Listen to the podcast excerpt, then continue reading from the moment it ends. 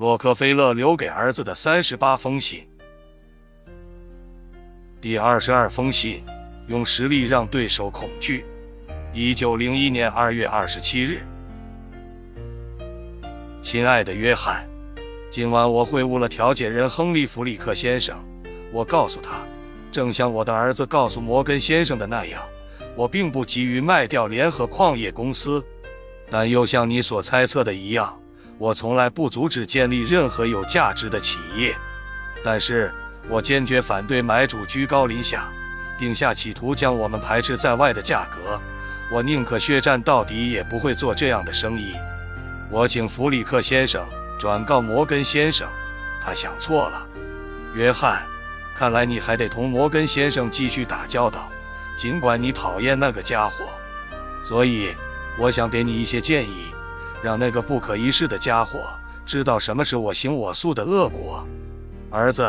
很多人都犯有同样一个错误，他们不知道自己到底是干什么的。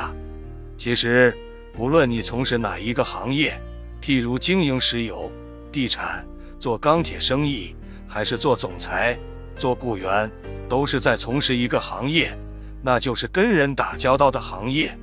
谈判更是如此。与你开战的不是那桩生意，而是人。所以，真实了解自己、了解对手，是保证你在决胜中取得大胜的前提。你需要知道，准备是游戏心理的一部分。你必须知己知彼。如果你要拥有实质性的优势，你必须知道：第一，整体环境、市场状况如何，景气状况如何；第二，你的资源。你有哪些优势、优点和弱势？弱点，你有哪些资本？第三，对手的资源、对手的资产状况如何？他的优势、劣势在哪里？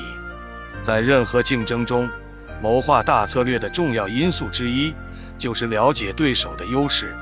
第四，你的目标和态度。太阳神阿波罗的座右铭只有短短的一句话：人贵自知。你要知道自己在干什么，有什么目标，实现目标的决心有多坚决，认为自己像个赢家，还是怀疑自己，在精神与态度上有什么优点和缺点。约翰，你要记住我的一句话：越是认为自己行，你就会变得越高明。积极的心态会创造成功。第五，对手的目标和态度，要尽量判断对手的目标。同样重要的是。要设法深入对手的内心，了解他的想法的感觉。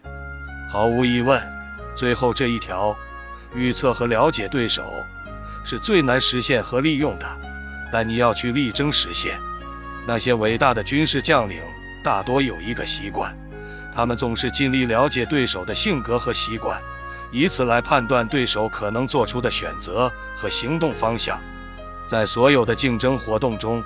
能够了解对手和竞争者也总是很有功效，因为这样你就可以预测对手的动向。主动、预期性的措施几乎总比被动反应有效，且更有力量。俗话说，预防胜于治疗，就是这个道理。在有些时候，你竞争对手可能是你熟知的人，那你就要多利用这个优势。如果你了解他是一个很谨慎的人，或许你自己最好也要小心一点。如果你觉得他总是很冲动，或许这是在暗示你要大刀阔斧，否则你就可能被他逼上绝路。但是你不必与对手熟识才能了解他们，只要你能明察秋毫，在谈判桌上你可以发现很多有价值的东西。善于谈判的人应该要能观察一切，你甚至不必等到开始走出第一步。才开始了解对手，我们说的话可能会透露或掩饰自己的心意，但我们的选择几乎总是会泄露自己内心的秘密想法。每个人所做的第一个选择，也是泄露真相的第一个动作。在谈判中，你必须了解自己在说什么。如果你真的能掌控一切，就应该能够掌控自己所说的话，为自己带来好处。同样的。你必须随时保持警惕，以便收到对手发出的信息。如果是这样，你就可以持续掌控明确的优势，做不到这一点，你就可能丧失另一个机会。你需要知道，在一场竞争激烈的谈判中失败，意味着下次赢得谈判的机会将会降低。做交易的秘诀在于，你要知道不能交易什么和可以交易什么。摩根先生视我们为墙角里的残渣，要清扫出去，但我们必须留在地板上，这是不能谈判的。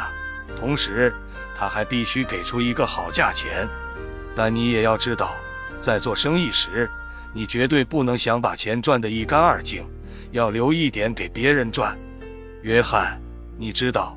我们愿意做这笔交易，是因为我们认为这笔交易对我们有利，这是显而易见的。然而，你不要受制于这种明来而狭隘的观点。有太多的聪明人认为牌子的目的不是要交易，而是要捡便宜，希望用最低的价格买到东西。这次摩根一方给出的价格比实际价值低过百万。如果他只想做这种交易，表示他会因此失掉这次。他登上美国钢铁行业霸主地位的机会。交易的真谛是交换价值，用别人想要的东西来换取你想要的东西。